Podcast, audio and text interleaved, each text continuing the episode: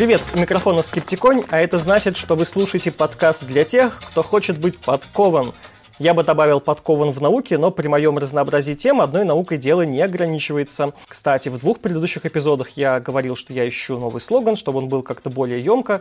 Вот. И спасибо Евгению Кузнецову, который мне смог помочь Итак, что касается широты тем. Вот, например, сегодня у меня в гостях товарищ майор. Но не переживайте, раньше времени, пока он пришел не за мной, а ко мне, рассказать о своей работе. Если точнее, то это не майор, а капитан Антон Девятов, сотрудник полиции, который из соображений конспирации не может сказать, где он работает, но мы не будем тянуть из него это клещами. А, ну и, собственно говоря, мы поговорим о том, как устроена российская полиция изнутри.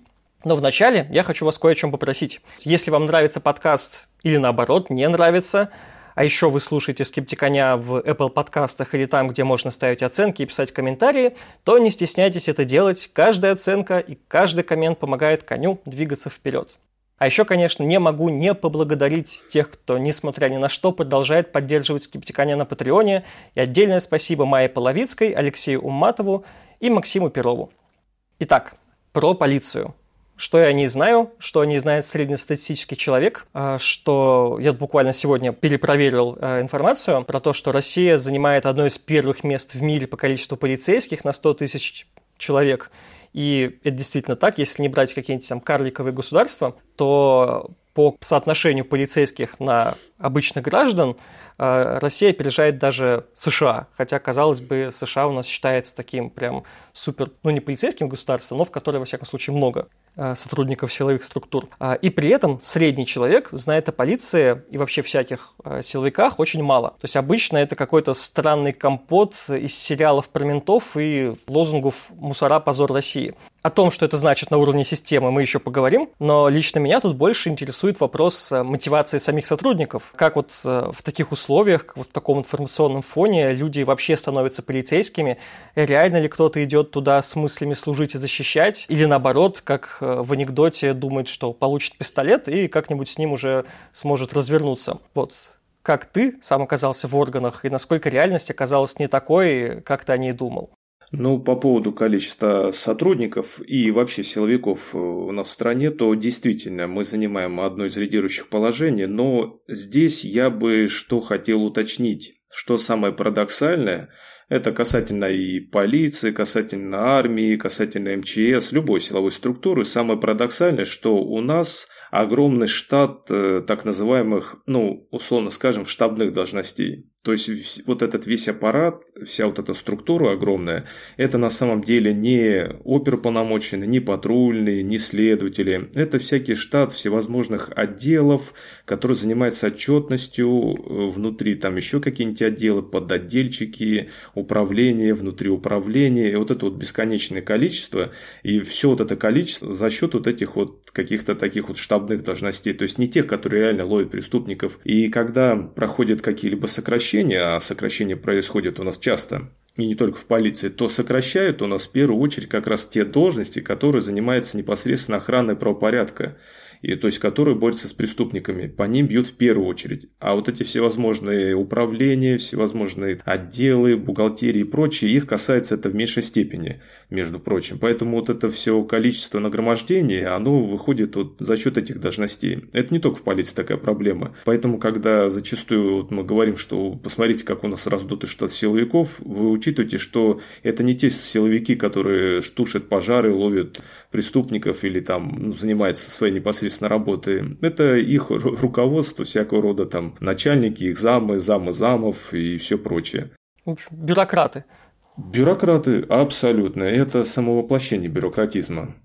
А по поводу мотивации, ну, по поводу мотивации, что самое интересное, вот несмотря на все эти перечисленные моменты, люди есть действительно, которые идут с интересом работать и желанием. Лично для меня это тоже удивительно, потому что, ну, как бы к милиции еще тогда, да, особого уважения тоже не испытывали. Ну, вот как бы принято считать, что в советские времена было по-другому. На самом деле отношение к милиции было всегда одинаковое, произвол со стороны был там не меньше. В 90-е, само собой разумеется, никто не уважал ментов. Полицию тоже особо так скажем, не уважают. Но, тем не менее, есть люди, включая молодых людей, которые действительно идут туда с таким вот действительно рвением, интересом. Есть и те, которые идут ради того, чтобы получить полномочия. Но тут еще надо разделять, э, кто куда идет, в какие должности. Если идет молодой парень в ГАИ, то он, конечно, идет часто с мыслями, и он уже заходит знаешь, как, как будто вот он уже хозяин положения. Он уже знает, кто его туда протаскивает и зачем он туда идет. А если идет куда-нибудь оперуполномоченным или патрульным, то там есть молодые ребята, которые вот понасмотрелись каких-то сериалов и как бы хотят действительно вот быть похожим на этих персонажей. У меня мотивация, кстати, была не романтическая, мотивация была сугубо прагматическая. Это был просто один из вариантов трудоустройства. Но так получилось, что вроде как неплохая должность попалась. Знаешь как, она система предполагает такое долгое трудоустройство. И вот когда ты начинаешь, вроде одно прошел с муками, собрал нужное количество бумаг, прошел эти комиссии, и вроде как бросить ради чего-то другого. И как-то обидно, вот скажем так. Думаешь, ну ладно, уже дожму, да. Потом ты дожал, вроде как бы и, ничего в начале, да, вот можно работать. Потом первоначальная подготовка в учебном центре, а сейчас в институтах МВД. Ну, тут подкупает еще бытовые моменты, семья и прочее, и вроде стабильный заработок, а на тот момент, еще когда подняли зарплату сотрудникам, на фоне остальных э, платили достаточно много, для провинции особенно это сейчас уже зарплата, так сказать, нивелировалась, да, а тогда это действительно было много, и какой-то стажерской зарплаты хватало, в принципе, тебе на жизнь, и даже оставалось, это тоже как бы подкупало. И повторюсь, как бы место неплохое было, то есть это не такое, вот, знаешь, когда тебя сразу окунают вот в это вот скажем, дерьмо, да, вот, и многие уходят, а как бы нормальное место, и как бы вроде ничего. Потом уже ты осознаешь, что как-то, мягко говоря, это немножко не то, что ты ожидал и чего ты хотел в жизни, ну и вроде как и бросить вот так вот э, тоже боишься, потому что, опять-таки, повторюсь, какая-никакая стабильность, и вроде находишь себе со временем должности нормальную, то есть не там, где тебе нужно э, общаться с преступниками, там, не знаю, воровские малины заходить, да, там, а не участковый и такое. Но если учитывать то, что ты говоришь, что большинство сотрудников такие это всякие штабные офисные работники, то действительно, то есть большинство, судя по всему, и так и работает. Да, ты вот даже сам посуди. Возьмем, например, должности оперуполномоченный и какой-нибудь там бухгалтер или, например, сотрудник хозяйственного центра, который на складе форму выдает. Он тоже зачастую аттестован, и при том у них там нормальные такие звания майоры. Ну, может быть, он, конечно, не там до майора вырос, но тем не менее, да. Он офицер там, офицер там. Ну, может быть, оперуполномоченный чуть-чуть больше получает, но сравни работу оперуполномоченного и товарища, которые сводят дебет с кредитом, либо выдает форму. Сейчас мы про это как раз поговорим, про разные должности. Ну да, да. А, давай знаешь, что я добавлю еще по поводу мотивации? А, нужно еще различать территориально, кто где устраивается, потому что в глухой, например, провинции работа тем же даже патрульным, она достаточно хорошая в плане семьи и прочее. Вот он работает патрульным, да, объем работы в какой-нибудь деревне, там, ну, в такой поселок городской типа, он небольшой, это тебе не город, да, криминала там намного меньше, все друг друга знают. А еще если он там устроился офицером, то для какой-нибудь э, деревни, для, повторюсь, поселка городского типа, там какие-нибудь 35 тысяч, это очень хорошие деньги. Он может сам, или она может сама обеспечивать семью, в принципе, смело на одну только свою зарплату. И повторюсь, уровень криминала небольшой, поэтому как бы здесь вот еще такая вот мотивация есть, помимо романтической или помимо сугубо прагматической. А насчет выезда за рубеж, там, по-моему, запретили сейчас всем. Это вообще, то есть ни один сотрудник полиции не может поехать никуда за границу или как это сделано? Да, но там сейчас несколько стран крыли доступ. Это как бы, он запрет такой вот интересный. Есть категории сотрудников, у которых есть допуск секретной информации, им нельзя было и до этого выезжать. Ну, это специальное там подразделение. А всем прочим можно было свободно ездить. Потом, когда начались вот эти вот такие брязганием оружием, скажем так, закрыли сначала все, вообще все. Потом разрешили несколько стран, и потом список, я сейчас уж так точно не могу сказать, но расширили до стран таких вот Китай, Вьетнам, Турция, Куба, ну какие-то такие вот, а-ля Монголия, Северная Корея к ним в довесок. Вот. То есть тебе, получается, сейчас с твоей должностью нельзя поехать просто, не знаю, в Италию отдохнуть? Нет, к сожалению, и даже не только с моей должностью. И что самое обидное, в материальном плане бы я бы мог себе это позволить, И вот наступил тот момент, когда я могу это себе позволить, но мне нельзя это быть по ныне, так скажем, политическим соображениям. И при том, это ведь не официальный прям закон, который вот прописывает, что вот нельзя и все. Это такой рекомендательный характер, как у нас называют, но тем не менее, если тебе рекомендовали, значит считай, что это запрет по факту. Если ты вдруг поедешь, понятное дело, никто тебе силы держать не будет, но если это выявится, то это увольнение. Хм, интересно. Но уже как минимум не статья. Ну, пока нет.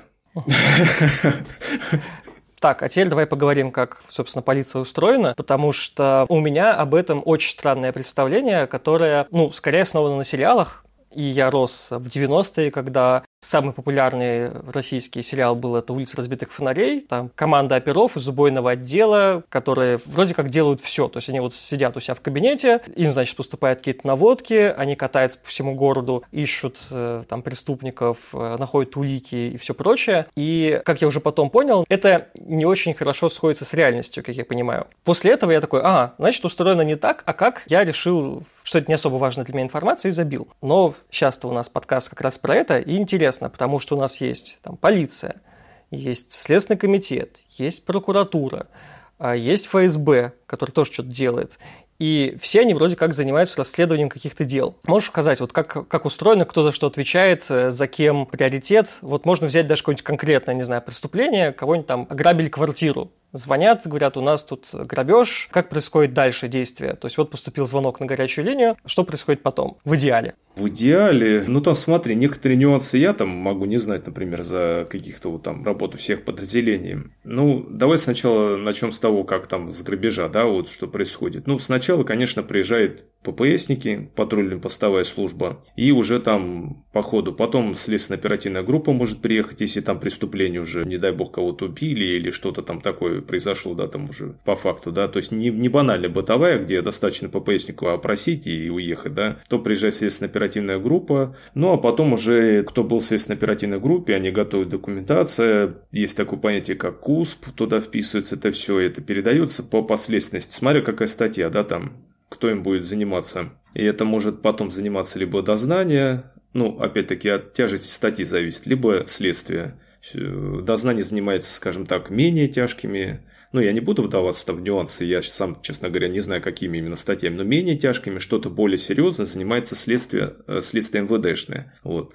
ОПИ полномоченный, он занимается как бы сыском, он ищет жуликов, да, он собирает материал необходимый, ищет самого жулика, опрашивает его и уже определенный материал приносит дознание или следствие, а дальше уже ведется либо дознание, либо следствие дальше уже, и следователь доводит до суда это дело. Это вот такой то есть это прокуратура, она кому подчиняется? Это МВД? Э, нет, а вот теперь давай по иерархии, иерархии бытия ага. правоохранительного. Есть несколько силовых структур. МВД, Министерство внутренних дел, есть Росгвардия, ну, чем-то похожим она занимается, но, скажем так, она не расследует дела, ничего. Я потом остановлюсь, расскажу, что они себе представляют, а пока просто вот расскажу. МВД, Росгвардия, прокуратура – это отдельная совершенно структура, она никому не подчиняется. По идее, прокуратура вообще должна быть и над даже ФСБ, ФСО и всем прочим. Она должна проверять и их.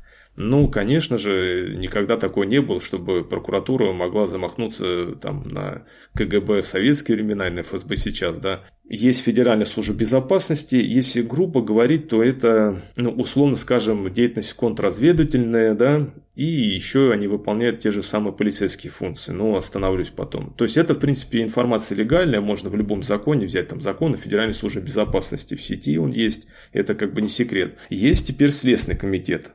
Это когда-то была составная часть прокуратуры, сейчас это отдельное ведомство. Э, на самом деле, кто чем занимается, это тоже такие вот нюансы. Ты знаешь, я даже сам иногда путаюсь, потому что там сложно разобраться. Зачастую идет между собой целая война, кто чем будет заниматься, или наоборот, кто чем не будет заниматься. Вот у меня как раз похожее представление, что как будто органы создаются специально конкурирующими, вот, чтобы они между собой там что-то бодались. То есть Следственный комитет mm-hmm. и прокуратура, вот как будто вот даже, видишь, ты работаешь в полиции, даже ты не можешь точно сказать, чем они, э, в чем у них различие.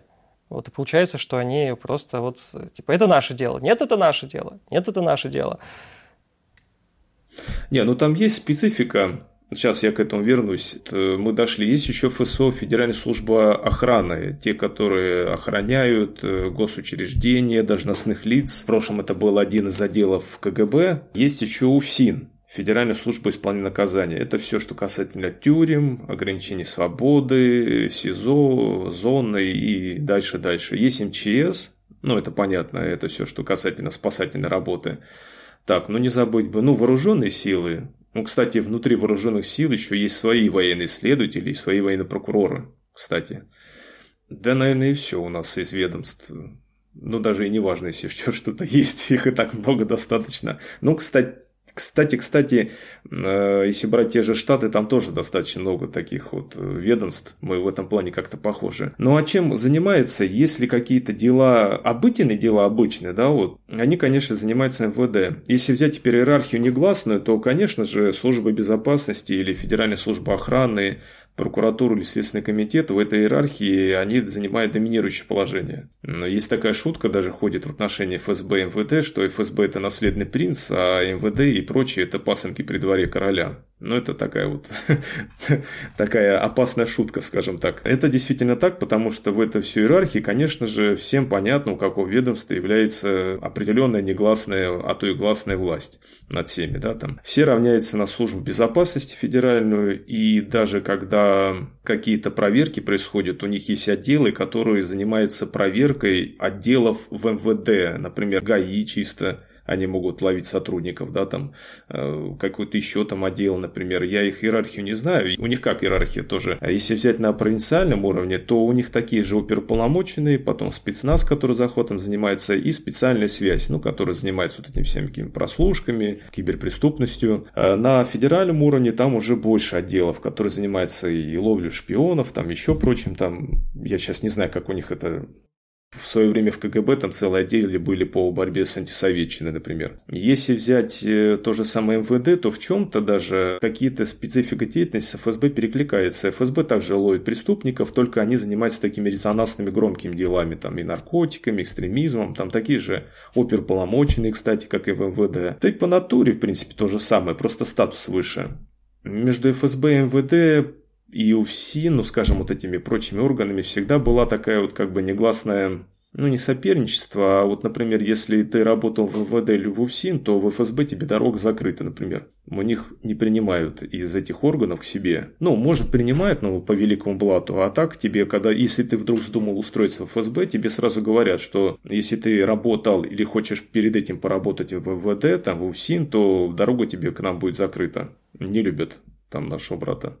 Вот это, кстати, интересно, потому что я воспринимал это как вариант развития карьеры, что ты пришел, не знаю, обычным опером в ментовку, и потом видишь себя каким-то агентом ФСБ. Вот, а получается, что ты должен в ФСБ сразу устроиться после университета. Ну, либо силовая структура, такие как там МЧС, может быть, прокуратура, то есть оттуда еще возьмут тебя. Но опять-таки, повторюсь, возможно, что по связям каким-то там тебя возьмут. Ну, я не могу ручаться. Я не знаю, что теперь касательно Росгвардии, потому что что такое Росгвардия, кстати? У многих возникает вопрос, да, полиция это или не полиция, да? Наверное, было такое. Я могу опять же говорить только про себя. Для меня это какой-то странный мутант ОМОНа.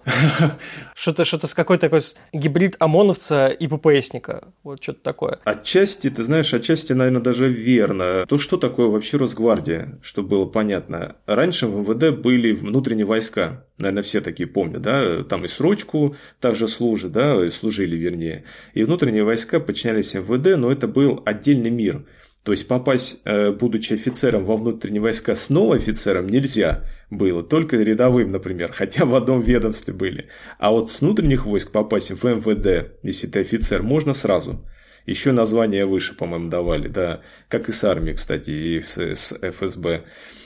Они вроде как были военные, но к военным не относились. У них э, нынешний, кто там как-то директор его зовут или министр Росгвардии, я его должность даже не знаю, он был главком внутренних войск, взяли за основание внутренние войска и присоединили к ним э, четыре полицейских подразделения. ОМОН, СОБР, вневедомственную охрану и лицензионных разрешителей, которые вот оружием занимаются, ну, вот эти лицензию на охрану выдают. Это все скомпоновали и все, и оставили как есть. То есть внутренние войска перестали называться внутренними войсками, теперь это все Росгвардия, но вот эти вот, которые оставались внутренними войсками, они остались со статусом военных и звание у них военные. А кто был в полиции, они теперь не полиция, но звание у них не военные, а с приставкой также полиция. И никто не понимает э, вообще, что дальше делать.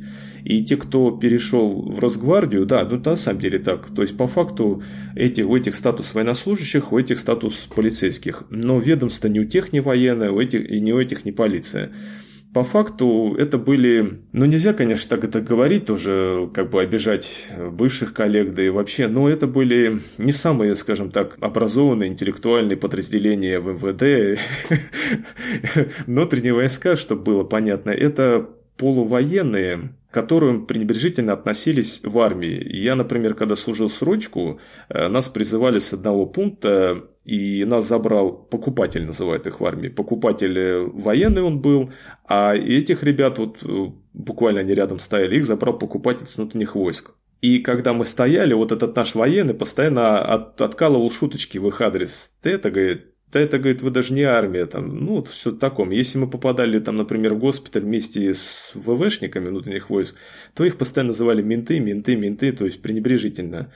Когда же они отделились и к ним присоединили полицейские должности, они начали гордо говорить, что мы вот тут военные, а вы недоофицеры из полиции, вы вообще не офицеры. То есть вот такой вот у них. На что, например, я всегда говорил, а вы-то сами, вас в армии постоянно унижают и ментами называют, вы же какие военные. Получается, что весь спецназ, э, в МВД на данный момент же нет спецподразделений вообще, кроме управления по борьбе с наркотиками. Там есть внутри свой спецотряд, но он действует конкретно по их целям. А спецназа в МВД нету вообще сейчас. А подожди, а как получается, если какой-то захват преступника, то есть МВД, они должны посылать запрос в Росгвардию, чтобы им прислали спецотряд для захвата? Да, да, это невероятная бюро... бюрократизация еще добавилась. То есть нужно сделать запрос в управление Росгвардии, чтобы там начальник разрешил отряду выезжать на захват то есть, получается, экстренно реагировать э, стало сложнее намного. Я думаю, что да. Я как бы с этим, слава богу, не сталкивался напрямую. Но вообще, да, у меня есть знакомый Самон Собр. Э, ну, как бы говорит, ну, мы занимаемся той же работой, что и занимались, да. Но теперь мы, то есть, не подчиняемся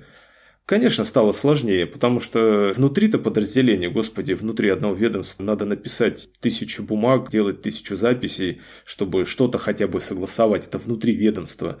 А если уже с другим... И что самое интересное, что самое интересное, сотрудники, которые раньше были в полиции, стали Росгвардии, не все, но многие, вот с кем я общался, с грустью отзываются об МВД, об организации работы в МВД. И для меня это шок, потому что это как надо было организовать там работу, чтобы человек грустил по полиции. ну, просто ты не работал в нашей системе, ты не понимаешь, это это просто шок действительно для меня. Э, то есть люди говорят, что там организовано все намного хуже, чем в МВД. Я даже не знаю, что там должно такое быть в плане обеспечения. То есть какой контраст. С одной стороны, да, мы везде видим в новостях, что закупили то какие-то лазерные прицелы, какие-то виды оружия, еще что-то. А в бытовом плане банальную форму даже не всегда могут выдать сотруднику. Э, я не знаю, как там э, внутренних войск, но вот бывшие полицейские вот так вот говорят. То есть это больше, наверное, я даже не знаю, это больше, наверное, какие-то вот для показухи или для разгонов митингов. А вот что касательно обычного бытового сопровождения сотрудника, то там все достаточно плачевно. Интересно. Держи прицел, иди на задержание. Да. Щит, дубинка и прицел. Да. Я сейчас хочу немного вернуться к тому, как выглядит расследование преступлений, потому что если ну, разгоны митингов э, мы обычно видим по телевизору, или там по телевизору мы, конечно, это не видим, видим на ютубе. А вот то, как устроена такая работа, тоже сталкиваемся с новостями в уровне, ну, там, кому-то подбросили наркотики, кого-то задержали за мимас, э, кому-то взломали квартиру и там за комментарии в интернете вынесли всю технику. И про это мы тоже отдельно поговорим. Но сейчас вот про дела, которые прям реальные, потому что преступления таки совершаются, настоящие совершаются убийства, совершаются совершаются грабежи, а, там, воровство и прочее. А, и часто я сталкивался с такими историями, когда вот, не знаю, в соседней квартире находится бордель, допустим, все про это знают, звонят в полицию тоже неоднократно, но а, с этим ничего не происходит. То есть никак дальше дело не двигается, не закрывается, никого там не арестовывают. А, и ну, отсюда напрашивается вывод, что там дают просто на лапу чтобы там это все не замечали. Но может быть дело не только в этом, может быть дело в какой-то бюрократизации, в том, что они сами не знают, что с этим делать.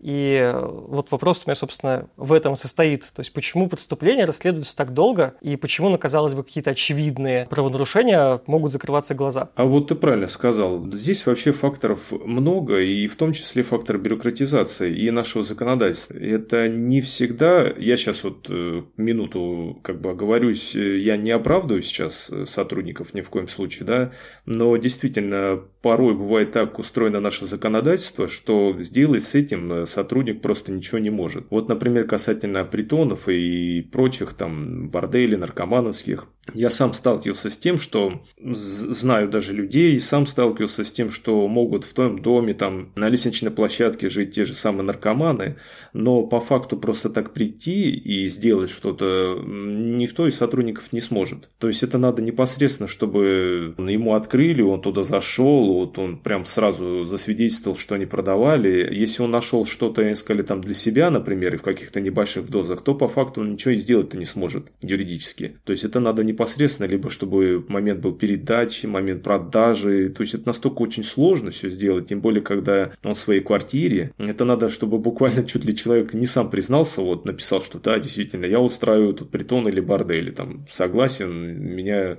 забирайте. Но это я утрирую, но как бы так вот есть. Мне просто казалось, что все намного проще в этом плане. Э, самая популярная статья, по которой сидят в России, это за э, наркотики.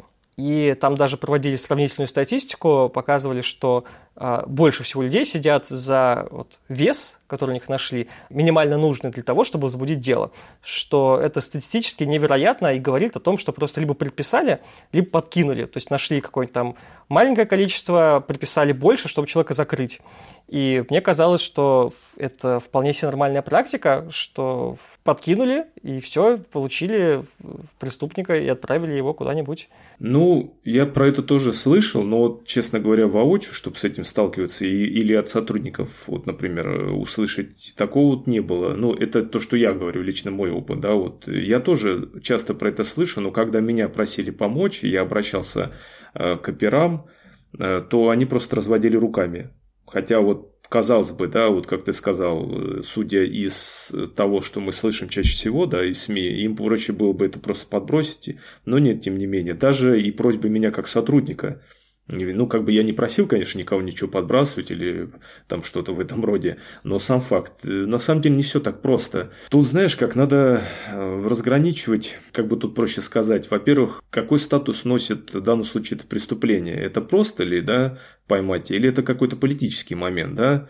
Там, ну, мы все понимаем, о чем я говорю, да, там, тогда понятное дело, что сотрудник будет карт-бланш, но, опять-таки, не факт, что эти сотрудники потом из своей головы-то не положат, как мы видим из недавних событий, и не будут крайними. Никто защищать их не будет, если что-то пригорит.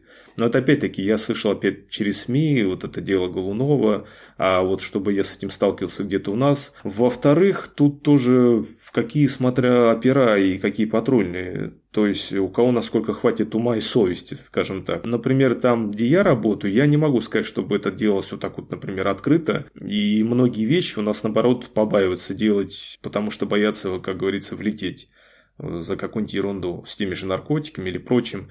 С другой стороны, какой-нибудь другой отдел послушаешь, там за какое-нибудь э, ну, превышение полномочий могли, например, оперов прикрыть посадить. То есть вот здесь настолько все это непредсказуемо и не так все просто на самом деле. Даже если ты хочешь пользоваться своим служебными полномочиями, не факт, что кто-то пойдет на преступление, чтобы тебе помогать из-за того, что ты сотрудник или дело завести. То есть не, здесь вот очень сложно. Здесь ну, столько нюансов, что однозначно нельзя сказать, что все делают палки на этом. Если вот ты говоришь про мимасы ВКонтакте, то опять-таки все зависит, например, какая соцсеть, вот да, ВКонтакте он, видимо, сам сотрудничает, я не могу сказать, но мне так кажется, он сам и сливает эту информацию. А вот, например, возьми Твиттер или Фейсбук, то я, например, не помню такое, чтобы кого-то за перепосты в Фейсбуке или в Твиттере взяли. Ну, может, и были какие-то моменты, но я вот что-то не припомню. Контакт, Одноклассники, да, заметь, да, вот. Ну, насколько я понимаю, все несколько по-другому там работает. Не потому, что ВКонтакте специально сливает, а потому, что он по запросу открывает. То есть, э, ну да, да. Опять же, я слышал в пересказе, не помню, кого не буду врать, кажется, Шульман, но может быть нет. Ну, то есть Почему такие дела, в принципе, популярны? А, потому что для них следователю ничего не нужно делать. То есть ты приходишь на свое рабочее место, тебе никуда не нужно ездить, ты заходишь в интернетик, открываешь какие-нибудь странички, не знаю, там, подписчиков Навального, и там, не знаю, ходишь по, по страничке, смотришь, можно ли за что-нибудь привлечь. Нашел какой-нибудь скрин, типа его за, засвидетельствовал, там послал куда-нибудь в контакт запрос, чтобы там им присылают там какие-нибудь подтвержденные, что это значит, что действительно этот человек разместил, и все, у тебя готовое дело, не вставая с места. Вот, а с Фейсбуком просто сложнее, потому что он по запросу тебе ничего э, сложнее будет в суде доказать. Вот, потому что Facebook не будет специально сотрудничать, а ВК будет. Ну, я это имею в виду. Ну, там учти, что не следователь мониторит, а Центр противодействия экстремизму. Это подразделение. Но мы, знаешь, как мы иногда наверное, переоцениваем работу вот подобных структур, в каком плане. Там, знаешь, как есть целые, я не знаю, отдел это не отдел, сотрудники, которые действительно сидят в интернете, мониторят, или, например, там инспекторам под делом несовершеннолетних нужно мониторить в интернете, смотреть, чем занимаются подростки. Но это зачастую делается так топорно. Ну, ты правильно сказал, почему? Э, чаще всего находят каких-то либо подростков, либо тех, кто вообще вот явно как бы свою позицию выражает, чтобы уж совсем не искать. То есть, прям такой тонкой игры какой какой-то прям, знаешь, э, шпионской, чтобы вот выискать что-то. Там нет. И это делается на самом, на самом-то деле без особого энтузиазма.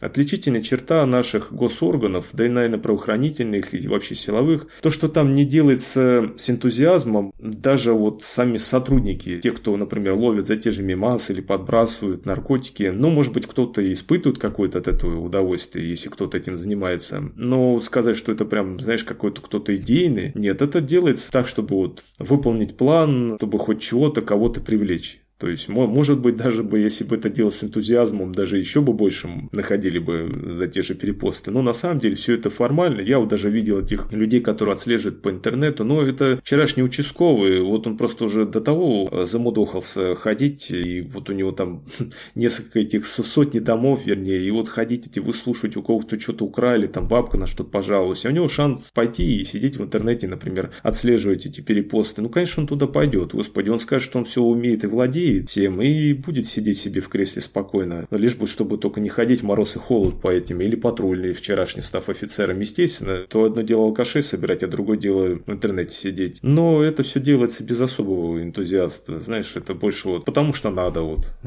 Вот давай как раз самое время поговорить про планы, про так называемую палочную систему. Насколько я понимаю, она все еще работает, и я ее представляю себе так, что просто, не знаю, там ежемесячно, ежеквартально приходит какая-то разнарядка сверху, что вот по плану нужно, значит, там закрыть, ну, допустим, если мы берем какой-нибудь отдел по борьбе с наркотиками, то там, значит, не знаю, там 150 дел нужно раскрыть. Я не знаю, там количество из головы сейчас взял. И в конце отчетного периода вы не положь большое количество всяких резонансных, в том числе дел, которые не связаны там, с политическими, которые не связаны с оппозицией, они возникают как раз из-за того, что просто сотрудник натягивает сову на глобус для того, чтобы выполнить план. Так ли все это работает, или вот как конкретно это устроена, вот эта палочная система? Ну, если в общих чертах, то, в принципе, так и работает. Если разбирать более технический нюанс, выглядит формально это немного по-другому. Так и есть. План есть, палки, они есть, были и, к сожалению, видимо, и будут. И это идет э, какая-то такая культурная традиция. Мы все помним же пятилетки, планы. Это настолько сильно засело в нашей истории, настолько засело сильно в наших головах, особенно в госорганах. Ну, то есть, если какие-то более, там, скажем, коммерческие структуры, они, может быть, по-другому работают, не знаю, да, то государственные структуры, они все до сих пор работают, и не только МВД. Что из себя это представляет? Э, палочная система – это даже не просто сделать, например, столько-то там дел или столько-то там алкашей привести в отдел, а сделать так, чтобы было не очень много, чем предыдущий период, и не очень мало. Если ты сделаешь много, то тебе придется равняться уже на вот этот новый показать. То есть, ну, предположим, раскрыто пускай условно, 50 дел, грубо говоря, например, в марте, да, в апреле надо, например, 60 сделать, оставить на потом. Некоторые, да, ну, это я утрирую, там, понятное дело, что сроки ты на потом не оставишь, но что понятнее было, да, вот, что-то оставить на потом. Если ты сейчас много сделаешь, то равняться тебе придется-то не на уже март, а на апрель, где ты сделал, например, вдруг ты 100 их сделал. Соответственно, следующий период тебе надо сделать не меньше, чем 100, хотя бы 100, а то еще больше. Сделаешь меньше, будет плохо. Сделаешь больше, тебе придется следующий период еще больше делать. Иначе тебя будут за это, мягко говоря, ругать. Что касательно вообще восприятие палочной системы, то это начинается от службы патрульных, когда утром говорят, вы столько-то должны привести этих, столько-то должны привести, то заканчивая следователями или там оперуполномоченным инспектором по делу несовершеннолетних, вы должны столько-то, столько-то административщика привести или столько-столько-то должны поймать. Приходит сотрудник, так, вы собрали сколько надо? Нет.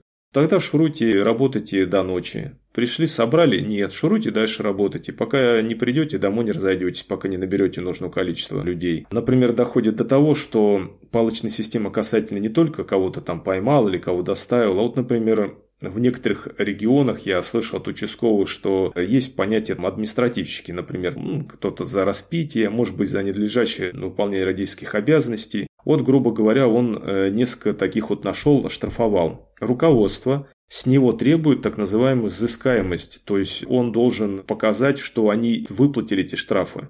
Почему он требует это с сотрудника МВД, хотя это вообще приставы этим занимаются, но вот тем не менее есть. И доходит до того, что участковый идет и сам за них платит, чтобы статистику не портить это на самом деле такой, да. То есть, получается, эти все алкоголики, эти все наркоманы там и прочие, мало того, что их он привлек, они, мы не будем платить, они же не платят обычно. Но участковый идет и платит своего кармана, чтобы не портить статистику в данном отделе. До такого абсурда доходит какая-то параллельная реальность как будто, а у людей ничего не ёкает. То есть, ну, я имею в виду, что по такой системе, судя по всему, если не хватает реальных как преступников, ты можешь ну, рисовать дела, за что у нас очень многие не любят МВД. Ничего не ёкает, типа, тут у меня план, а вот, типа, невиновный человек, ну вот если так посмотреть, можно его обвинить, и давай-ка мы его это закроем. И такой, я выполнил план, человеку сломал жизнь, ну, как бы я зато пошел спать, получил зарплату. Это нормально вообще? Или частая ситуация, или как? Ну, насчет частых не могу сказать, потому что я с этой деятельностью напрямую не связывался. Я также слышал, что кого-то сажали, кого-то там за подделку, подпись или за что-то такое, за липовые дела. Ну, прям, знаешь, вот, чтобы это конверно, прям были липовые дела, что прям такого я не могу сказать, потому что, ну, опять же, прикрывать начальство липовые абсолютно дела никто не будет. Скажем так, могут статью подвытащить но просто выглядит так, что при этой системе по-другому особо быть не может. То есть у тебя должно быть либо очень большое количество реальных преступников, и просто ты их постепенно, в общем, закрываешь. Ты такой просто не можешь их взять всех скопом. Просто, чтобы тебе примерно нормально следовать плану, ты такой, ну, там в этом месяце 20, в следующем там 25, потом там 18. Вот. Если у тебя реальных э, там преступников ты нашел 5, а тебе нужно 20, то, ну, как бы, и вот этих ППСников ты сказал, что их там отправили, нужно, значит, штрафовать там для распития. То есть, ну, как они вполне вполне себе могут докопаться до кого-нибудь просто так. Докапываются. Ну, знаешь, как там вот сказать, что, например, вообще прям вот шел в костюмчике какой-то парень, его взяли и скрутили, например. Вот я такого не видел, честно говоря. Ну, они, понятно, выбирают людей, которые похожи на преступников, которые ну, могут да. Сойти. Э, ну, вот, например, чтобы статистику как-то вытянуть за уши, сотрудники по делам несовершеннолетних или патрульно-постовой службы, даже возьмем не взрослых людей, а несовершеннолетних, каким образом находят, ну, те, кто, может быть, где-то выпивал или там курил, может быть, где-то что-то ругался. Они к себе их приводят, либо ППСники в ПДН приводят его непосредственно, да, нужно в течение трех часов позвонить законным представителям.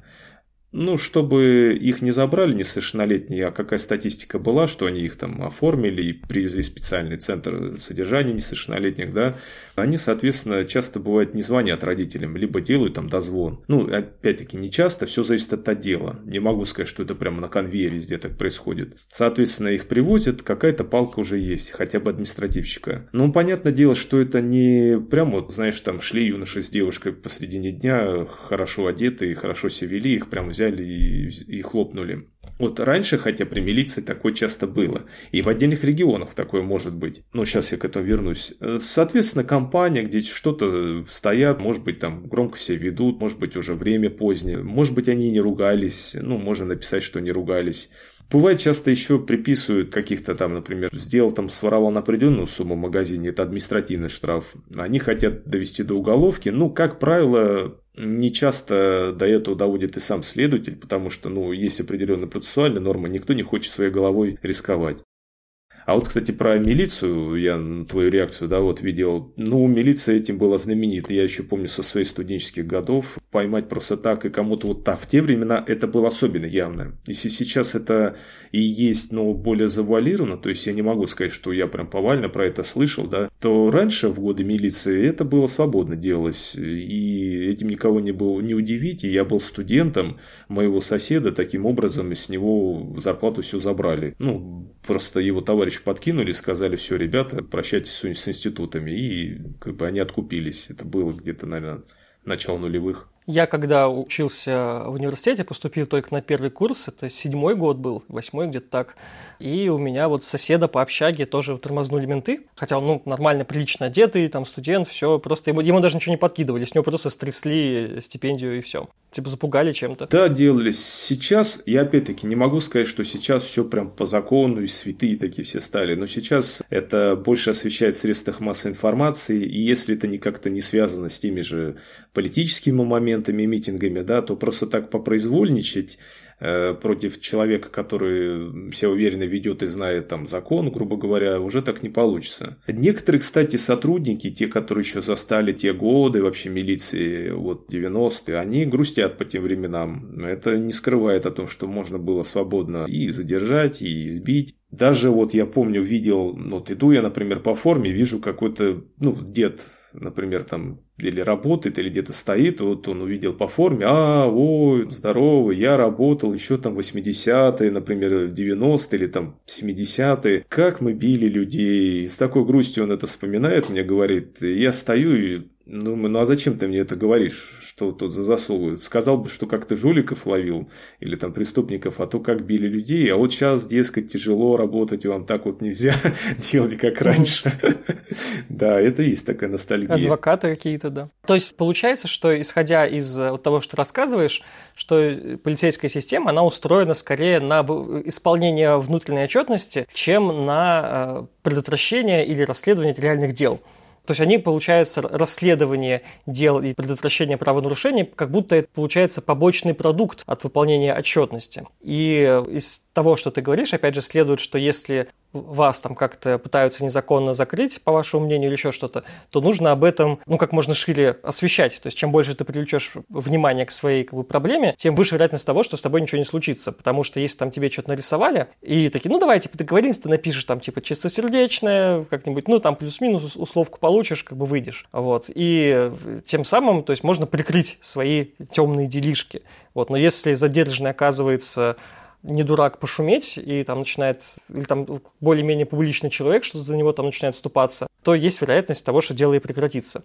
И по шапке получит даже тот, кто его завел это дело. Да, в принципе, так и есть.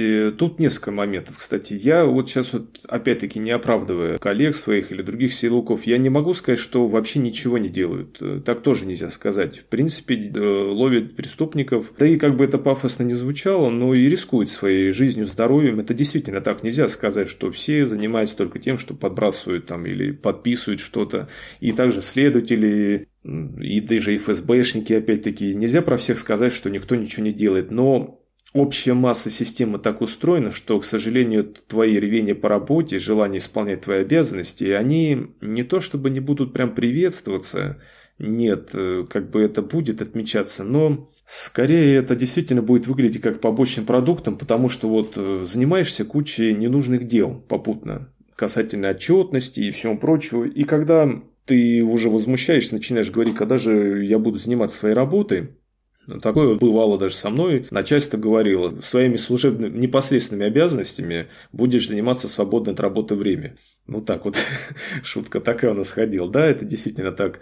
Отчетность действительно сумасшедшая. И, чтобы понимали, ты занимаешься не только работой вот, ну, ловить жуликов, раскрывать преступления, или там, если пожарное, тушить пожары, а еще попутно кучу всяких бумаг, каких, например, собрать там информацию, у кого какие родственники в Украине, например, или, например, довести до личного состава новые методические рекомендации. Или посмотреть какой-нибудь агитационный фильм. Отчитаться это надо, что все посмотрели с приложением фотографий, что все сидели у монитора смотрели.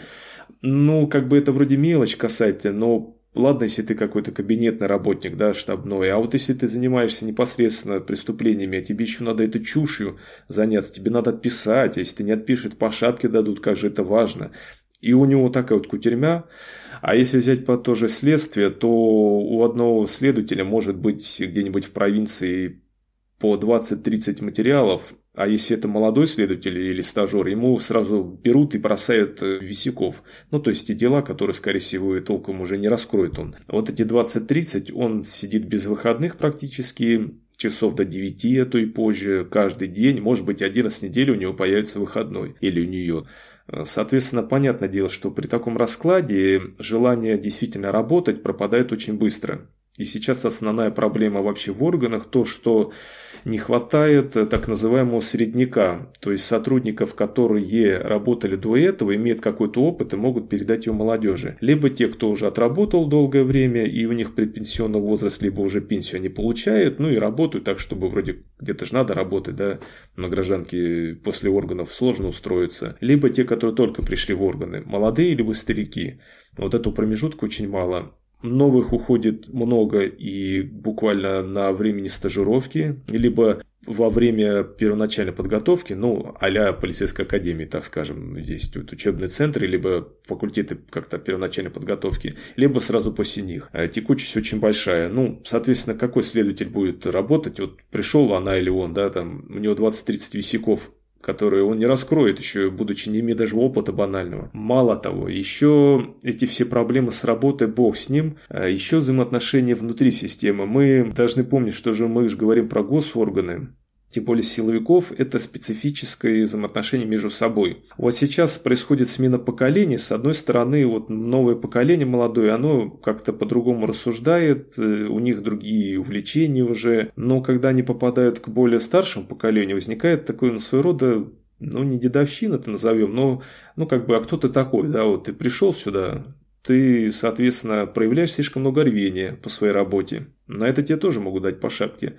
То есть тут сидят как бы люди, которые уже все у них распланировано, тут ты прибежал такой молодой, давай делать свою работу как подобает. Тебя немножко притормозят, скажут, ты давай-ка остановись, а если тебя где-то еще будучи слишком молодым отметили, что ты лучше, чем вот эти вот все прочие старшее поколение что-то сделал, на тебя косо посмотрят, скажут, ага, ты кто такой выскочка? Тут мы работаем по 20 лет, а ты без году неделю, а ты уже работу свою хорошо сделал. А если ты еще попал куда-нибудь в управление, где у каждого есть за спиной кто-то из э, тех, кто может за него похлопотать, скажем так, то на тебя вообще даже и вы делаете одну работу, вы там вместе, можно сказать, хлеб делите в обед.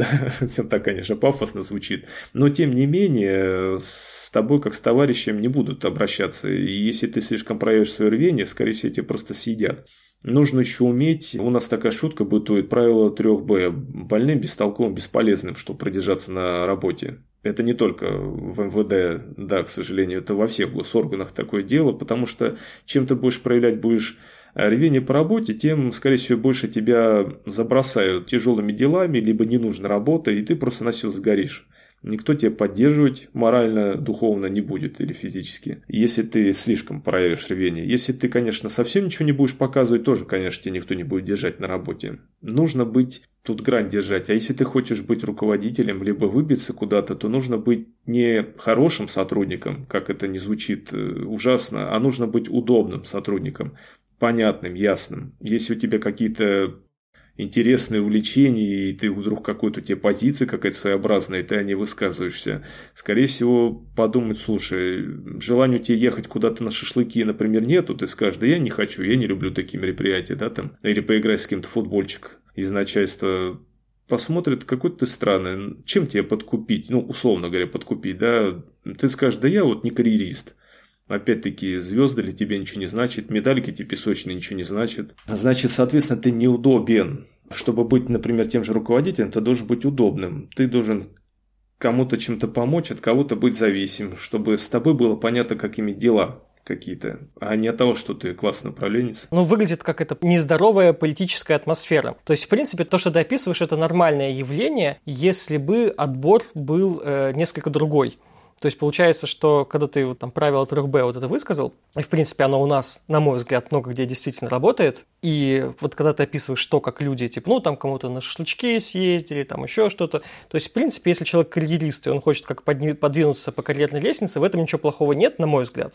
Но когда отбор идет вот по, не по тем качествам, которые нужны в работе непосредственно, то есть за что как бы его и нанимали, то от этого уже и получается, что наверх прилетают люди э, скорее профнепригодные, чем наоборот. Да, при том я как бы не могу сказать, что прям всем закрыт ход начальства, кто хорошо работает. Нет, назначают назначают также и работают. То есть я не могу сказать, что это все время так. Но если брать более серьезные подразделения, управления, либо более такие вот крупные территориальные какие-то органы или там уже столичные какие-то, то, конечно, вход наверх будет зависеть от того, кто за тобой стоит и насколько ты удобен будешь начальству. Это действительно так. При том, что да, человек приходит, я же вот вначале сказал, что приходят люди, которые действительно интересуются своей работой и хотят действительно работать. Но насколько они продержатся и насколько они будут руководителями. При этом, кстати, начальниками далеко не самые лучшие управленцы становятся. И, кстати, даже не всегда начальники могут быть хорошие, те, кто был хорошим исполнителем. Ты можешь отлично ловить преступников, хорошо заниматься своей работой, но не значит, что ты будешь хороший управленец.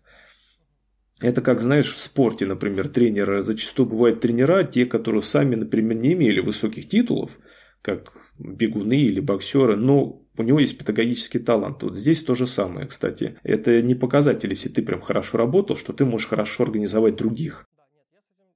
Э, ну да, и, к сожалению, в госорганах не смотрят на то, насколько ты реальный управленец. У нас потихоньку время подходит к концу подкаста, мы уже почти час говорим.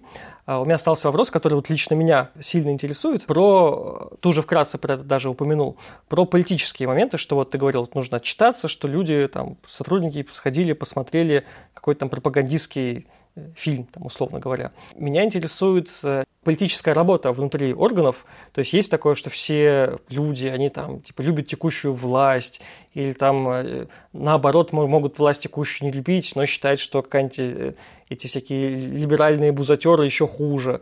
То есть как вот взаимоотношения с властью построены внутри органов не э, институционально, а вот на уровне сотрудников. То есть то, о чем говорят в курилках условно. И то, как обстоит работа. То есть вот бывает, что людей специально, не знаю, устраивают, э, ну, ты, ты сказал же про фильмы, вот, но насколько серьезно к этому подходит, что есть там, не знаю, какие-нибудь политруки, которые проверяют э, сотрудников на лояльность, что-нибудь такое, не знаю. Ну, вообще, в данном случае, наверное, как это не звучит удивительно, к счастью, все это происходит формально. У нас отличительная черта нашей работы, да не только госорганов, а вообще, наверное, в стране, что все делается формально.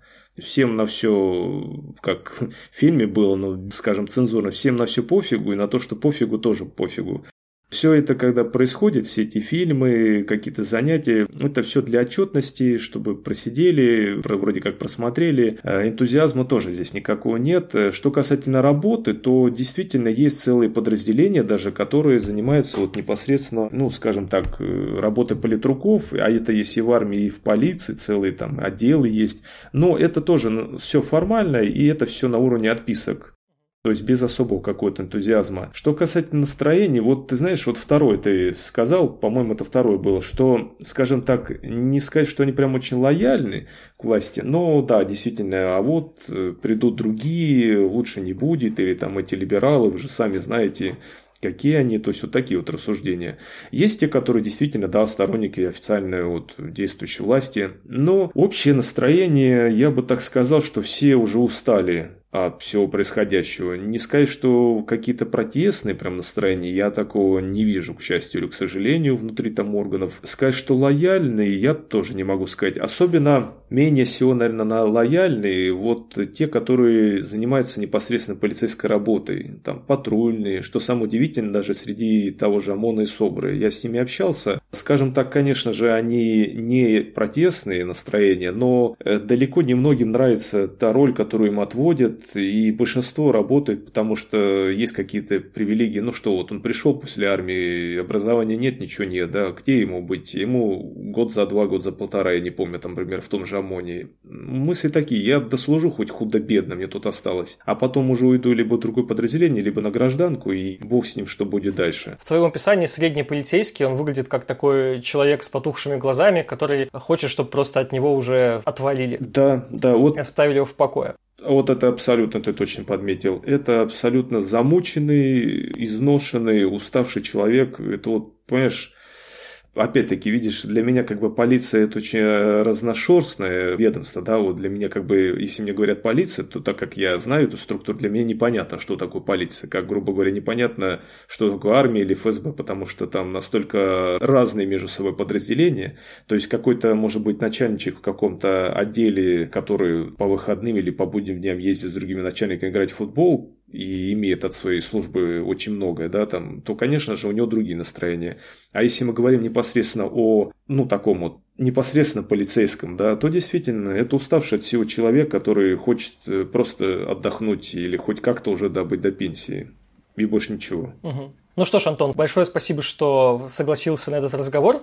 Как я понимаю, это очень неожиданно для э, слушателей может быть то, что действующий сотрудник приходит и рассказывает о своей работе честно, а не штампами из э, киносериалов. Э, это очень прикольный такой инсайт в то, как устроена одна из самых больших организаций в нашей стране. Спасибо тебе еще раз. Моим слушателям спасибо, что дослушали этот выпуск до конца. А, напоминаю, что у каждого моего выпуска есть расширенная версия, так называемый послекаст. Доступ к послекасту вы можете получить, став патроном этого подкаста. Ссылка есть в описании. Всем спасибо, всем пока. Спасибо за внимание. Надеюсь, вам понравилось то, как я говорил, и то, о чем я говорил. Может быть, это даже поможет и моим коллегам, и вам немного пересмотреть свои взгляды и отношения друг к другу. Всем пока. А сейчас мы с Антоном отправляемся как раз в этот самый послекаст. Thank you.